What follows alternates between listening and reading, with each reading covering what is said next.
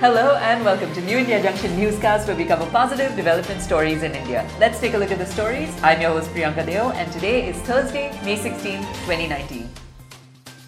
First up, the economy. India's economy is expected to keep growing at around 7%. It joins a list of other countries that are also growing, including Bangladesh, Vietnam, Myanmar, and the Philippines. China is notably absent from this list because experts state the economy reflects slowdown in economic growth.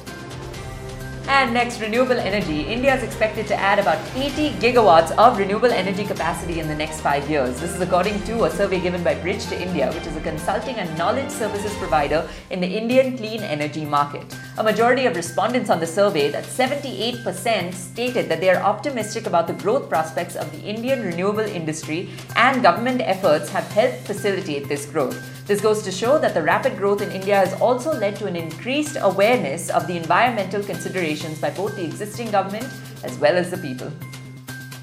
And finally, MNC Tech Hubs. The market size in India for the MNC Tech Center, which is also known as the Global Capacity Center or GCC, reached 28.3 billion US dollars in 2018-19. That's compared to 19.5 billion dollars in 2014 and 15. Now, this is according to a study by NASSCOM and consulting firm Zinnov. GCCs now employ over 1 million people, which accounts for 25% of the total workforce in the tech sector.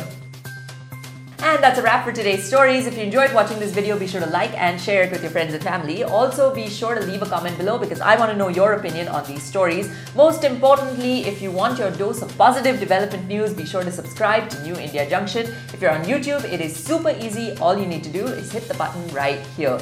With that being said, we'll see you next time on New India Junction Newscast. Until then, this is Priyanka Deo signing off.